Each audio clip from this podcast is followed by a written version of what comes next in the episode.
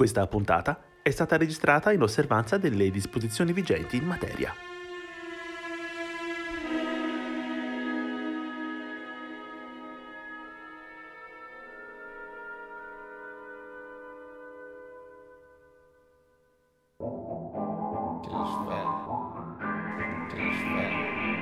Da ognuno il suo studio va ora in onda.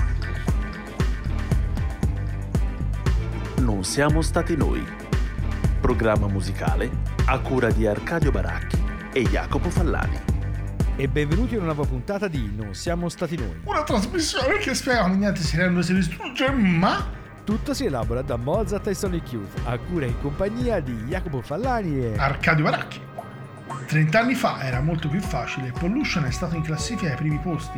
Oggi non troverei chi me lo pubblica. Ai miei tempi, nei festival, se vedevano un bollino di Coca-Cola, si sfasciava tutto. Oggi siamo all'apologia del marchio. Franco Battiato. Ma non è quel pezzo di quel gruppo tedesco? Ma cosa dici? Il pezzo è dei Blue Cheer, il gruppo anglo-americano. Si intitola Parchment Farm ed è noto come il pezzo della pergamena. La pergamena. È un ammasso di rumore, basta. Dai, che pergamena. Ma questo pensiero è contro il progresso. Ecco, è arrivato il difensore del progresso. Ecco, forse tu non sai che oggi il rumore fa parte della musica contemporanea. Ti dice qualcosa John Cage? John Cage mi dice che mi fa completamente cagare. Scusate se mi intrometto, ma stavo giusto scrivendo una cosa su questo. Ve la leggo. Questa musica altro non è se non una modernizzazione del rito sciamanico. Una terapia d'urto collettiva. Ci aiuta a liberarci dalle tossine del nostro benessere. Pura catarsi. Lei che pensa, è d'accordo? Ma E quelli che avete ascoltato sono niente proprio di meno che Morgan, ma ancora più straordinariamente Er Principe Francesco De Gregori, tratti da eh, Perduto Amor, film di Franco Battiato, perché purtroppo la classica puntata di Non siamo stati noi che non vorremmo mai fare, perché eh, tra le tante monografiche che quest'anno sono successe, diciamo così, per la scomparsa di artisti, quella di Franco Battiato è forse una delle più pesanti che ci toccherà mai fare, perché come la stavamo preparando, appunto, ce la siamo un po' raccontata fra di noi, stiamo parlando di un artista che in un modo o nell'altro influenza la musica italiana in maniera pesante da più di 30 anni e eh, soprattutto per una trasmissione come noi che fa del meticciato musicale e culturale una nota distintiva, un personaggio che anche per il grande pubblico è un po' sinonimo di musica eh, pop eh, d'autore ma anche di musica colta, un autore che ha toccato la musica sacra, che ha toccato la musica orientale e che ha fatto chiaramente grandi successi che ben tutti noi conosciamo, non potevamo esimerci da affrontarlo e giustamente omaggiarlo. La selezione parte come al solito a cura del buon Arcadio che, eh, buon- forte della sua tradizione, parte dal battiato più oscuro in un certo senso. In realtà poi se un po' conoscete quella che è un po' la vita di Franco Battiato, eh, arriva eh, abbastanza presto a misurarsi con quello che è il mondo della musica contemporanea colta, soprattutto l'elettronica. Quello che sembra la figura di riferimento e lo colpisce fortemente è quella di Karl-Heinz Stockhausen, quello che se vi ricordate bene ha detto che insomma ha parlato in maniera quasi estatica delle torri gemelle, in realtà bisogna conoscere il personaggio, sapere da dove viene perché fa questi discorsi. Però insomma il riferimento ovviamente è al fatto che è sicuramente uno dei compositori che ha avuto maggiori influenze dal 1947 in poi, cioè dalla nascita della scuola di Darmstadt, non tanto principalmente in ambito elettronico, anche se lì sicuramente ha avuto enormi influenze, ma in ambito compositivo to cure di quello che è la musica contemporanea. Battato viene a contatto con questo compositore e comunque con tutta un'altra serie di personaggi, anche perché in quelle che sono insomma le esperienze che in qualche modo lo hanno eh, forgiato in quegli anni sembra ci sia da Brian Eno a John Cage a una serie anche di personaggi dell'ambito eh, minimalista come Terry Riley. Ne nasce un primo album che è Click eh, un album che penso tutt'oggi insomma sia piuttosto sconosciuto che in realtà è uscito nel 1974 ormai insomma 46 anni fa. Quest'album però ha alcuni brani che in realtà abbiamo ancora nell'orecchio. Eh, vi diciamo insomma successivamente qual è stata la nostra scelta, comunque l'idea di fondo è proprio di prendere un brano che in realtà probabilmente non sapete ma è di Franco Battiano, Battiato scusate, è stato utilizzato da moltissimi anni. Si tratta di Propriedad Proibida, è un brano che fa parte dell'album Click.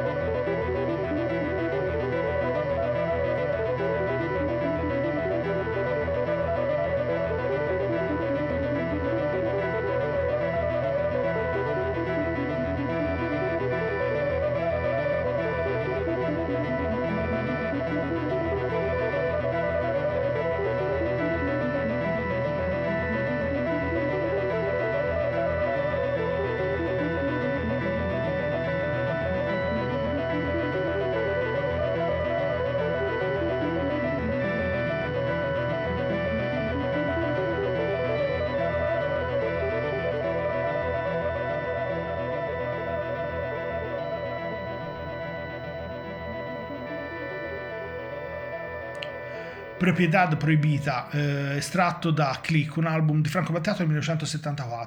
Se l'avete riconosciuto fa parte di una sigla, di un, di un TG, il TG2 Dossier peraltro. In realtà poi ovviamente non è tutto il brano, è solo un estratto, è quello che poi Federico ha, come dire, riutilizzato per quello che è lo sfondino di questa puntata.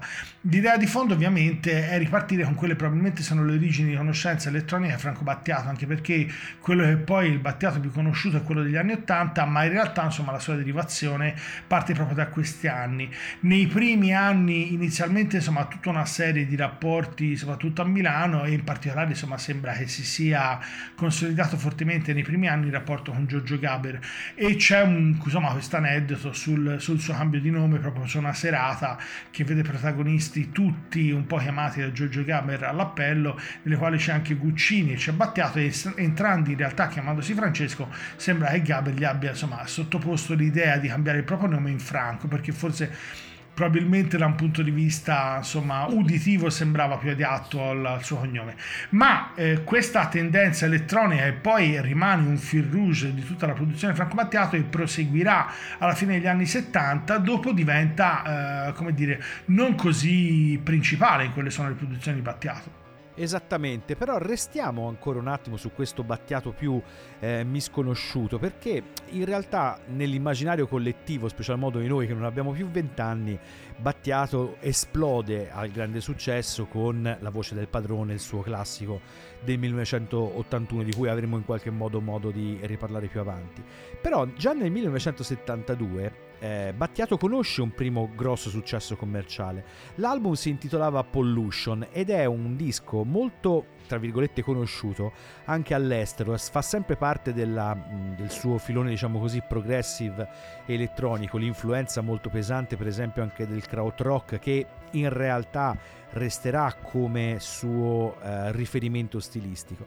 Però Pollution è ancora un disco un po' come ha già presentato Arcadio, un po' nell'onda quasi della sperimentazione, dove il termine canzone in realtà è totalmente inappropriato. Ci andiamo ad ascoltare questo Areknames, spero averlo pronunciato bene perché sugli accenti non sono del tutto certo. L'anno di grazia 1972, ricordate che stiamo parlando di Pollution, album arrivato al terzo posto in classifica. Areknames, Franco Battiato.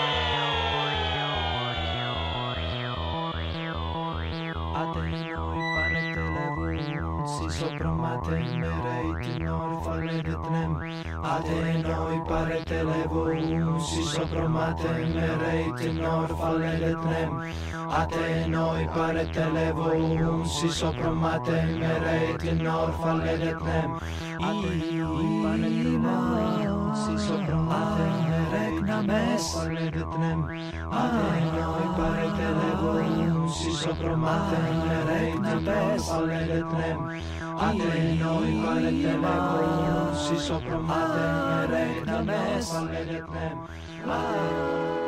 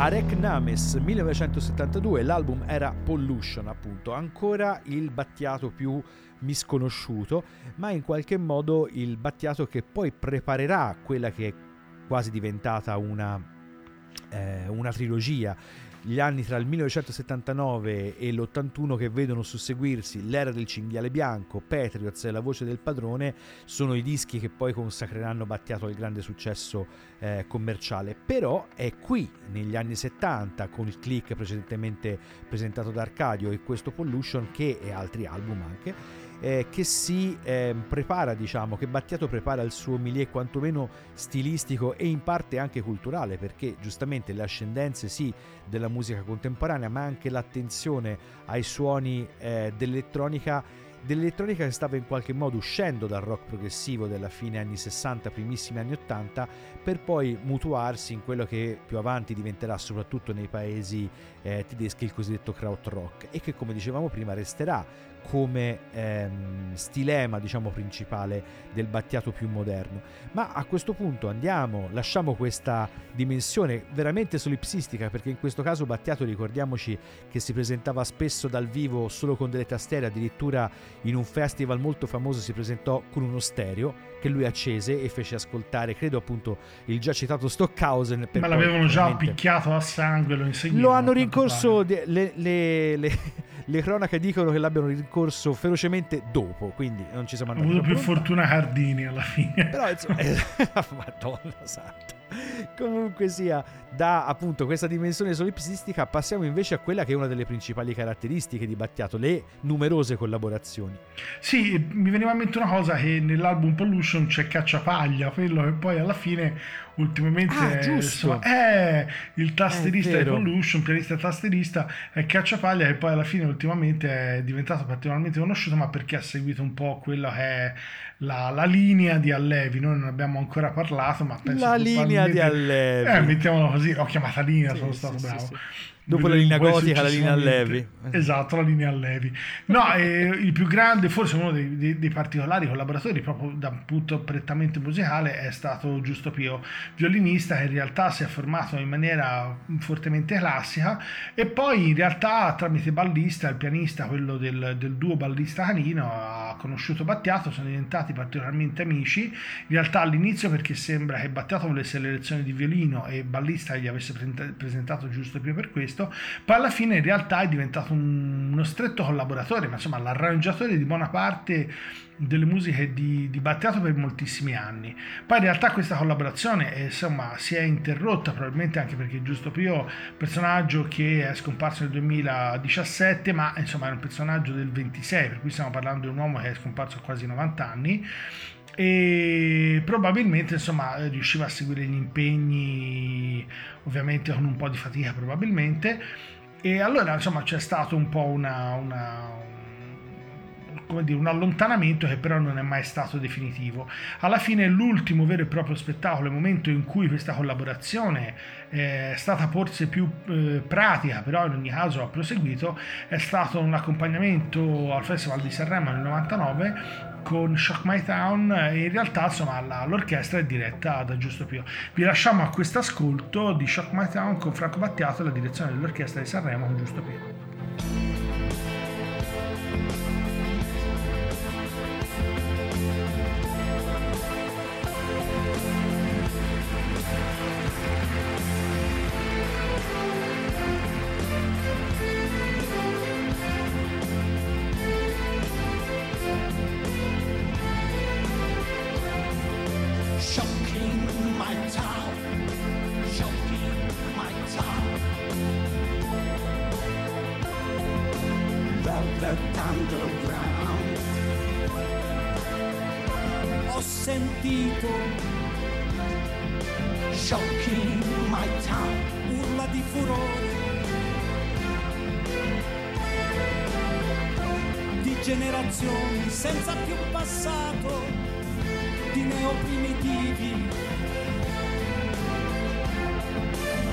Cibernetici signori degli anelli, orgoglio dei manicomi. Shocking my town, shocking my town. Velvet Underground. Ho incontrato allucinazioni, allucinazioni. Stiamo diventando come degli insetti, simili agli insetti. Nelle mie orbite si scontrano tribù di suburbani, di aminoacidi, di aminoacidi.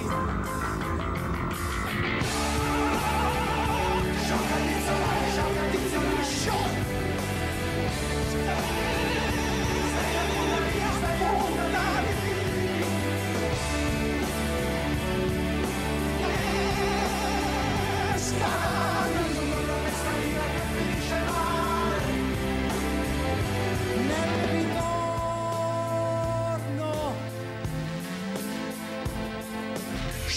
Shocking my town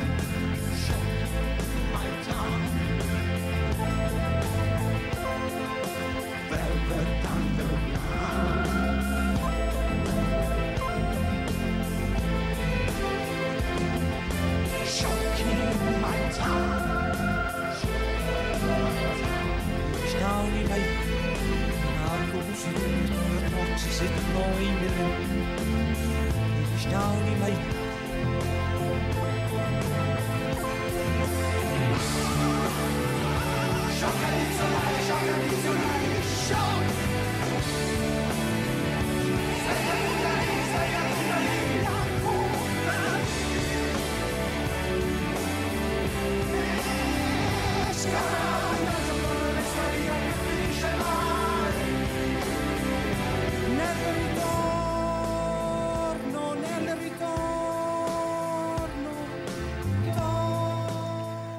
Qualcuno direbbe quando a Sanremo andavano Battiato e Sgalambro, ma eh, qui si sta parlando di qui si sta parlando di eh, la direzione di Giusto Pio, un pezzo, un brano di Franco Battiato, Shock My Town, e la direzione dell'orchestra, insomma, da, da parte di questo violinista, compositore, arrangiatore, collaboratori con Battiato per moltissimi anni. C'è sempre stato, almeno insomma, ne abbiamo parlato un po' anche nel, negli scorsi giorni, proprio del fatto quant'è, perché poi queste collaborazioni sono sempre difficilmente eh, valutabili, però quanto poi alla fine quella che sono gli arrangiamenti, il suono degli arrangiamenti di Battiato è anche di Giusto Pio. Qual è insomma il limite, il confine fra quella che è la, la, dire, la parte tecnico-artistica del violinista e quanto è quella del compositore Battiato. Comunque probabilmente insomma se non alcune persone veramente molto intime delle loro collaborazioni può avere questi spaccati, noi per adesso insomma non siamo in grado di, di fare valutazioni precise. Ci lasciamo un po' all'idea che quello naturalmente sia stata la, la loro collaborazione abbia dire, avuto questa sorta di, di suono, questo suono eh, non solo orchestrale ma anche proprio di arrangiamento dei brani, eh, in parte anche elettronici. Esatto, perché poi Battiato, i brani di Battiato avevano una, una riconoscibilità estrema anche quando soprattutto non erano eh, composti solamente da, da, strumentazione elettronica, ma la classica piccola orchestra, la formazione quasi cameristica che l'ho accompagnato spesso nei concerti dal vivo, special modo negli anni appunto alla, alla, verso la fine degli anni Ottanta. Ma restiamo sempre nell'ambito delle collaborazioni perché purtroppo in una monografica dedicata a Milva abbiamo appena abbiamo spesso eh, commentato appunto l'importanza di Battiato come autore e soprattutto come autore di brani finiti poi eh, in pasto per così dire a grandi interpreti. Milva appena citata Giuni Russo purtroppo anche lei scomparsa e eh, decisamente ricordata per le sue collaborazioni eh, appunto combattiato bellissimo una versione dal vivo di Lettera al governatore della Libia che mette ancora i brividi a 30 anni di distanza, però un classico che a me è sempre piaciuto molto, è un classico tutto sommato della canzone italiana, è il duetto fra Franco Battiato e Alice per I treni di Toser. Eh, sono quelle classiche cose l'anno 1984 quindi sono come dire ricordi quasi di adolescenza in un certo senso però la cosa che mi ha fatto sempre molto ridere e, aneddotica proprio secchissima è che nel video del, dei treni per Toser si vede appunto treno paesino di campagna, per cui nel mio immaginario di tredicenne Toser era una frazione delle Alpi marittime, una cosa del genere, per poi scoprire che in realtà si trattava di un paese, in, di una cittadina in Tunisia, quindi insomma non c'entrava niente il paesino bucolico del video. Però il duetto, al di là di questa aneddotica di scarsissima qualità, il duetto è molto, eh, molto bello e soprattutto è molto rappresentativo della capacità appunto di Battiato sia di essere autore, di essere chiaramente interprete insieme ad Alice e anche di imporre a questo brano il suo classico tocco battiatiano, che come diceva giustamente Arcadio, delle volte è difficile capire quanto potesse essere il suo, quanto potesse essere di Giusto Pio, che comunque al brano collabora. Ce l'andiamo ad ascoltare, l'anno era il 1984, Alice e Franco Battiato. Nei villaggi di frontiera guardano passare i treni, le strade deserte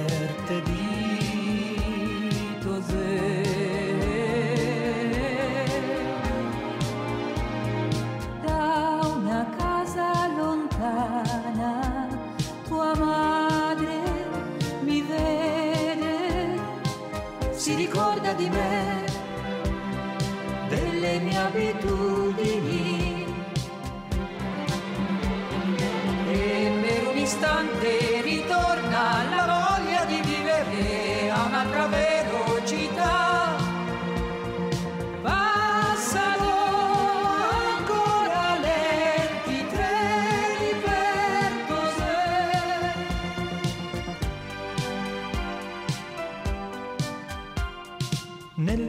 chiese abbandonate si preparano rifugi e nuove astronavi per viaggi interstellari. in una vecchia miniera distese di sale è un ricordo di me come un incantesimo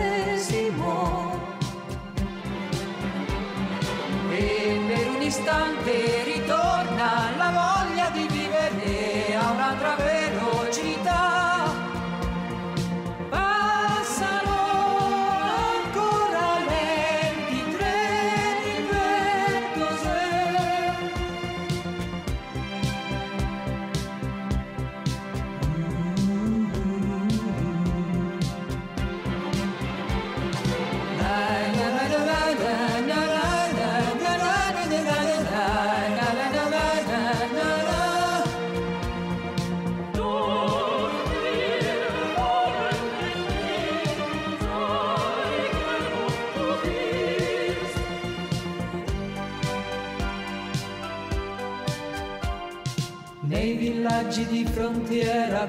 guardano passare i treni per Tosè. Franco Battiato, Alice, i treni, per- i treni di Toser, scusate, io mi viene sempre in mente i treni per Toser, ma non è così. Eh, chiaramente, essendo questo un brano di Franco Battiato, essendoci tutta una serie di giochi, rimandi e più piani di lettura, il coro finale si, li, non si limita semplicemente a pronunciare delle frasi senza senso, ma si tratta di un brano tratto dal flauto magico di Mozart. Così, buttato lì, in un brano peraltro destinato all'Euro Contest, o come si chiamava ai tempi Eurovision, quindi tra l'altro neanche vincitore. Questo appunto un brano, una mh, veloce sineddo, che diciamo così, una parte per il tutto per spiegare, per ricordare appunto la figura di Battiato anche come autore di brani eh, per altri, accanto ad una delle sue eh, forse mh, interpreti più fedeli, come in questo caso non ricordare Prospettiva Nievski, eh, molto bella appunto nell'interpretazione di Alice. Ma a questo punto muoviamoci, diciamo, sempre seguendo una specie di linea eh, temporale ma anche stilistica verso il Battiato, diciamo quello della- del secondo shock per così dire, dopo quello appunto eh, elettronico ma pop della fine anni 70, primi anni 80, andiamo al Battiato degli anni 90. Schizziamo un po' in fondo alla fine degli anni 90 in realtà eh, come dire, è un album che appartiene probabilmente più all'ambito pop, però eh, cadeva l'occhio su quelle tre eh, presenze della, di Maria Callas con alcune parti, con eh, alcuni personaggi che poi in qualche modo sono visti come personaggi crossover, anche se principalmente pop in realtà come Morgan e tutta una serie di personaggi che in realtà arricchiscono quest'album. Stiamo parlando di Gommalacca. La scelta poi in realtà è andato cercando in parte di non passare brani eh, che non erano suoi nei testi ma erano negli arrangiamenti stiamo parlando in realtà di quello che poi sarà la, la, la, parte che volevo trattare successivamente con riferimento a un impegno fra virgolette politico di Battiato che poi in realtà non si è mai esposto ovviamente in maniera diretta però è sempre stato un po' sottinteso sia nei testi. Il brano che volevamo farvi sentire in realtà è il ballo del potere fa parte di Gomalacca però eh, all'inizio probabilmente sarebbe stato concettualmente più vicino a un'idea eh, fra virgolette di ambito colto eh, forse passare un brano di Fleur però l'idea di, di, di, di, accostarsi un po' più vicino alle cover eh, insomma ci ha spinto un po' a tornare a un'idea un pochino più, più intellettuale di quello che è poi una visione probabilmente anche di quella che è un ambito pop, rock, eh, che vede anche una presenza sempre molto forte dell'elettronica. Vi, facciamo, vi lasciamo dunque con l'ascolto del Il ballo del potere. Ti muovi sulla destra, poi sulla sinistra, resti immobile sul centro, provi a fare un giro su te stesso, un giro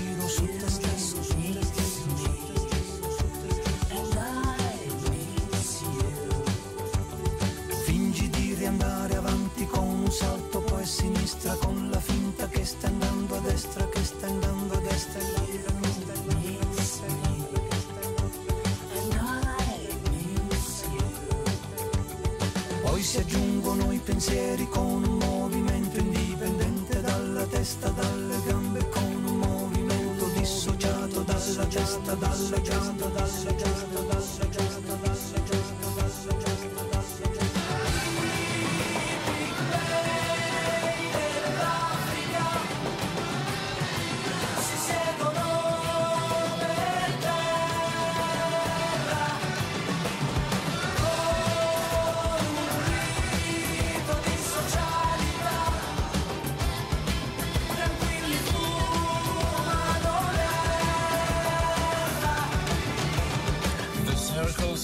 Symbolizes Tai Chi, which is formless and above duality. Here it is manifesting itself as the progenitor of the universe. It is divided into yin, the dark, and yang, the light, which signify the negative and positive poles. Pairs of opposites, passive and active, female and male, moon and sun, sun.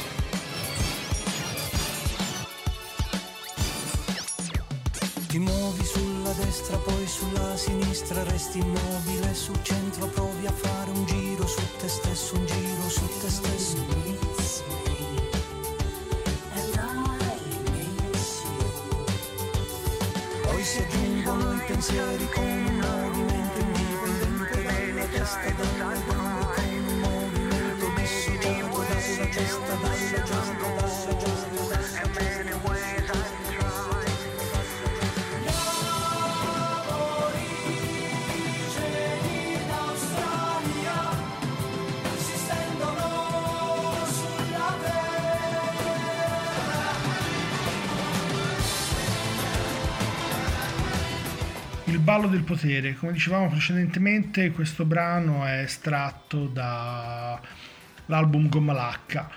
è un, uh, è un modo, come dire, è una delle sue uh, tipologie di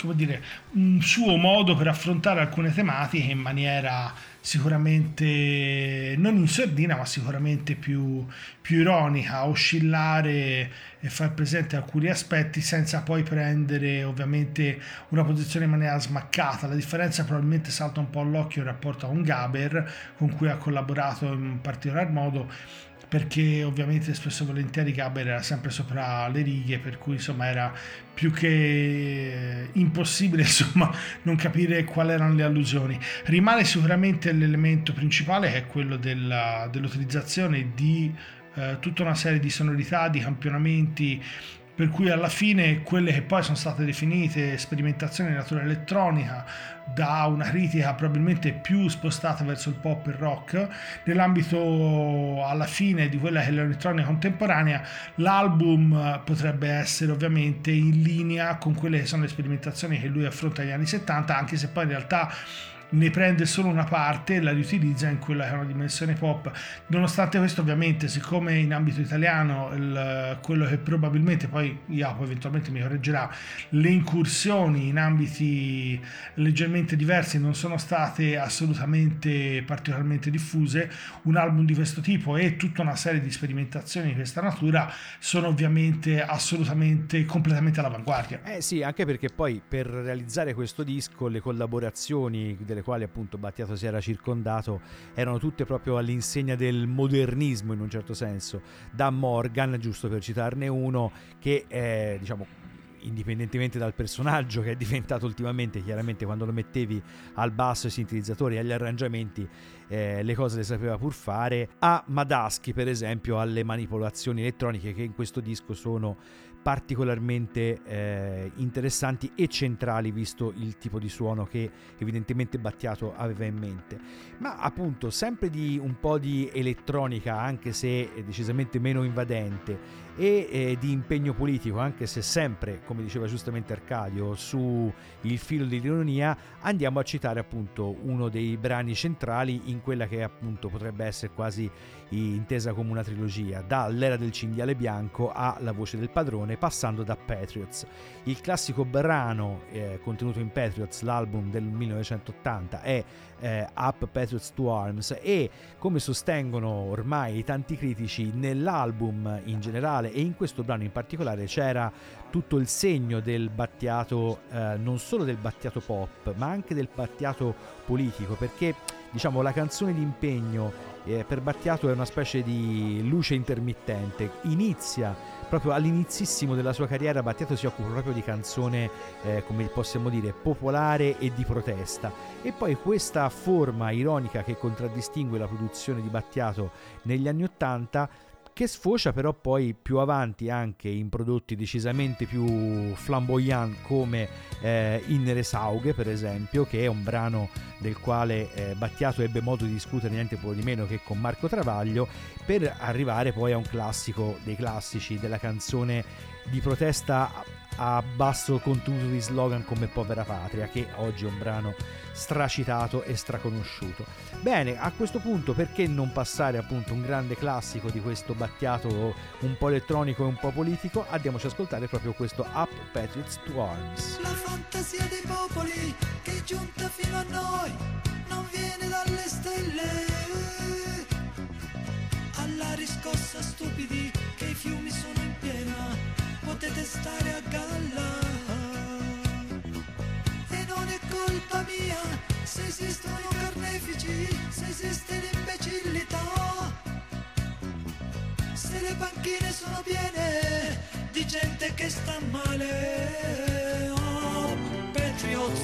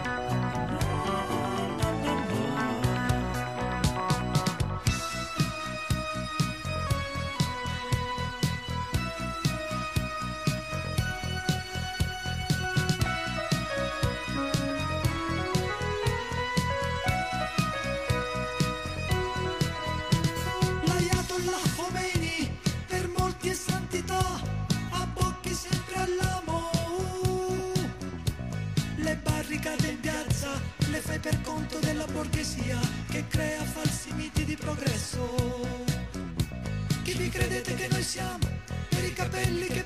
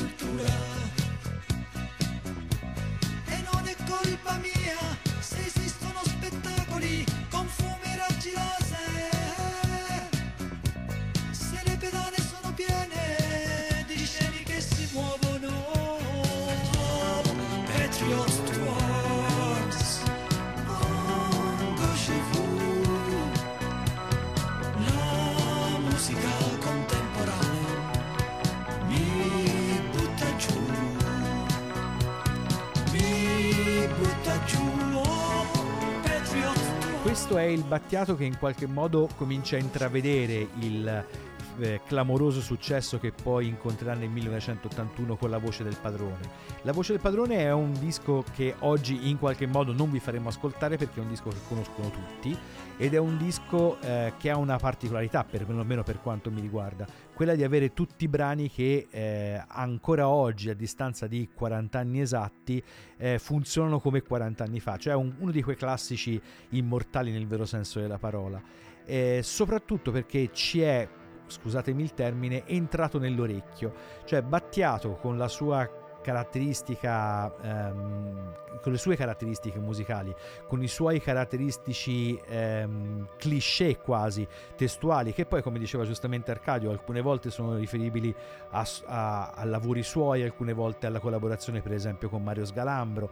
Però è lì che si cimenta una specie di suono battiatiano, il più vero e soprattutto il più noto, perché si diceva proprio prima di iniziare a registrare questa puntata, quello è il battiato che in qualche modo eh, spande la sua influenza per i 40 anni successivi. Tre, perlomeno tre generazioni di musicisti italiani sono stati pesantemente influenzati da Battiato, musicalmente e soprattutto dal punto di vista del, possiamo dire così, del pensiero estetico.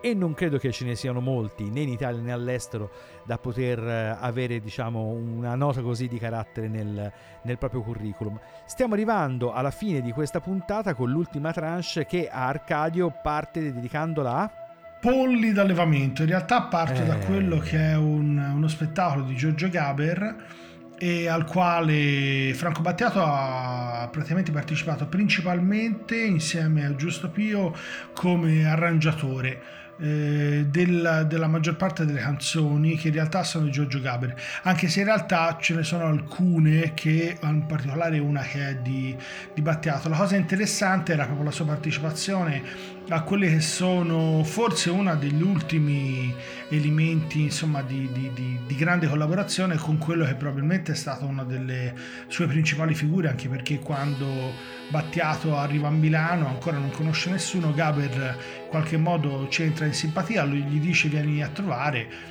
e da lì rimane questo rapporto che poi alla fine insomma avrà tutta una serie di conseguenze non fosse altro insomma il cambio del nome e tutta una serie di rapporti che permangono l'idea anche se poi nello spettacolo del, mm, dei poliallevamento è che quando è, mo- è, eh, quando è di moda è di moda che la canzone in realtà è di Gaber e abbiamo preso quello che è I cancelli della memoria che in realtà è un- una delle canzoni che in realtà è di Franco Battiato e fa parte pienamente dello spettacolo. Li facciamo sentire dunque i cancelli della memoria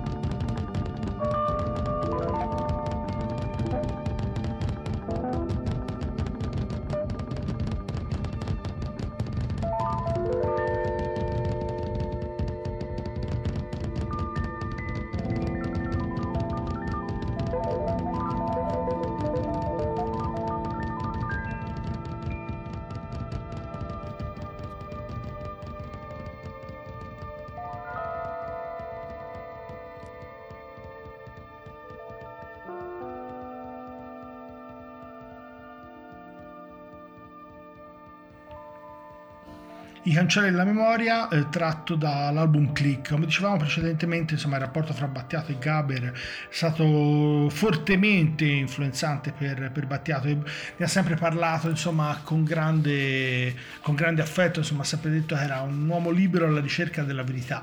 Eh, riferendosi ovviamente a Gaber. La partecipazione, i rapporti, i coinvolgimenti sono stati innumerevoli, però probabilmente Polidallevamento che rimane un po' anche nella, nella, produzione di Gaber non così conosciuto, ma anche perché in realtà è stato probabilmente lo spettacolo e poi è diventato un disco eh, non controverso, ma in realtà era quello più duro anche rispetto a quelle che erano le tendenze giovanili dell'epoca. Tutto questo era un po' per riprendere quello che è il filone ovviamente che Battiato ha avuto nell'ambito anche insomma del suo impegno sociale, non, non chiamiamolo politico perché come dicevamo prima probabilmente l'impegno in questo senso qui è stato più non morigerato ma sicuramente velato di una, una, patina più di ironia e meno di impegno vero e proprio politico anche se le partecipazioni proprio a quelle che sono le esperienze di Gabriel sono state innumerevoli la parte di elettronica e di arrangiamento come dicevamo è sempre stata firmata poi da Gabriel e da, Giorgio, da eh, scusate Giusto Pio per quasi tutto lo spettacolo, per cui anche quello che poi è l'album di Gaber in realtà eh, vede la firma degli arrangiamenti del, dei due autori-compositori.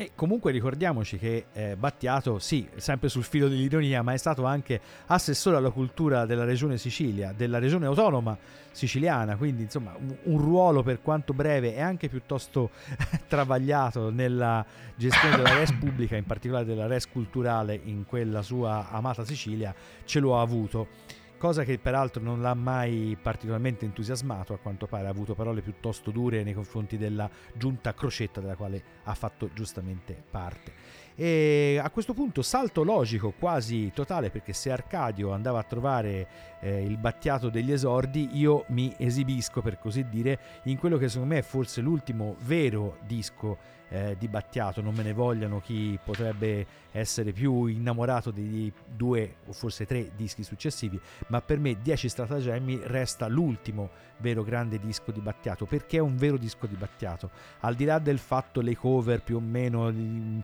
i rifacimenti di brani suoi eh, vecchi, ma dentro 10 stratagemmi si sente ancora la mano eh, di Battiato. Musicalmente un disco piuttosto spigoloso. Il brano che abbiamo scelto di farvi ascoltare, Odore di polvere da sparo, poteva tranquillamente essere un prodotto che eh, proveniva dalla produzione di Battiato del, invece del 2004, che è l'anno di 10 stratagemmi, poteva venire dal 94, se non addirittura dall'84 è lì dove si riconosce appunto la mano eh, sonora, estetica e forse anche in questo caso politica di Battiato. Ce lo andiamo ad ascoltare, odore di polvere da sparo. È vero che sul Mar Nero, sul mare nero, le rose fioriscono tre volte. È vero che le colonne doriche vanno in briciole e si sente parlare di distanze per andare ad Alessandria. d'Egitto fasto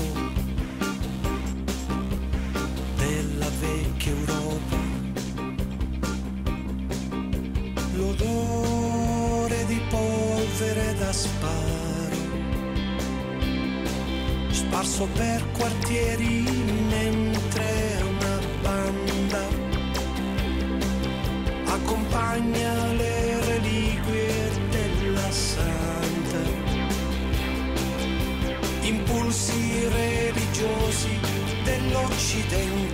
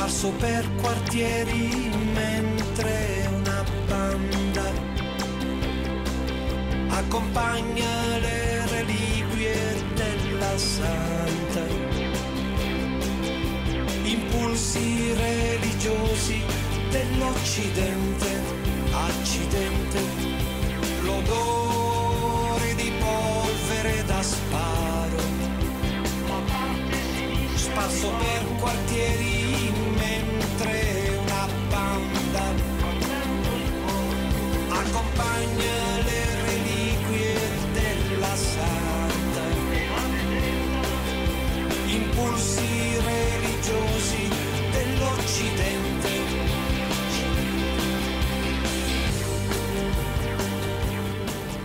Odore di polvere da sparo tratto da 10 stratagemmi, anno 2004 e come ho detto me ne assumo la responsabilità, secondo me è l'ultimo grande disco di eh, Franco Battiato. Questa puntata di Non siamo stati noi dedicata appunto a purtroppo la memoria di Franco Battiato sta volgendo al termine un breve contributo che riassume un bel pezzo forse dell'estetica battatiana in qualche modo eh, raccontato da Arcadio.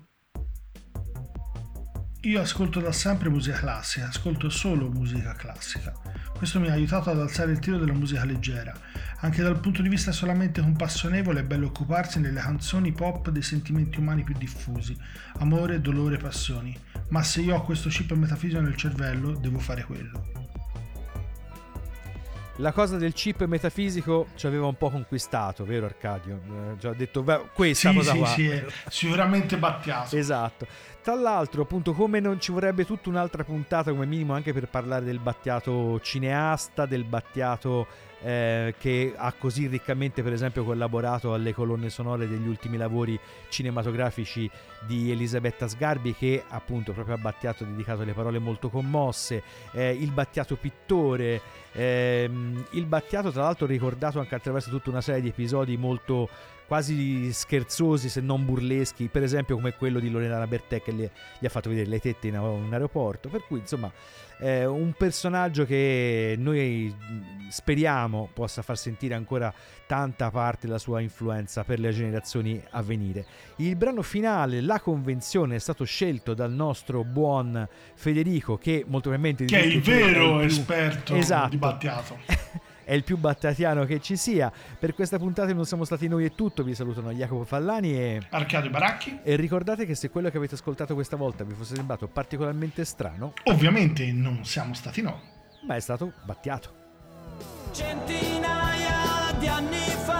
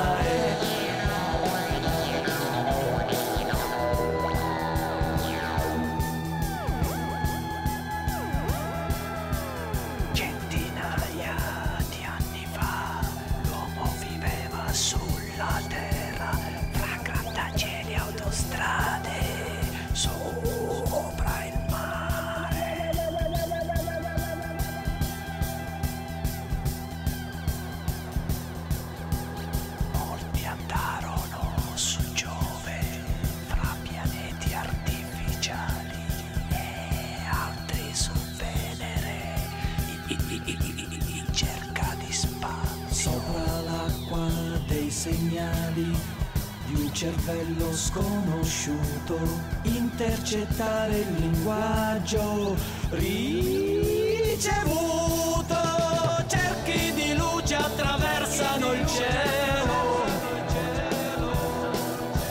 cerchi di luce attraversano il cielo. Cerchi di luce attraversano il cielo.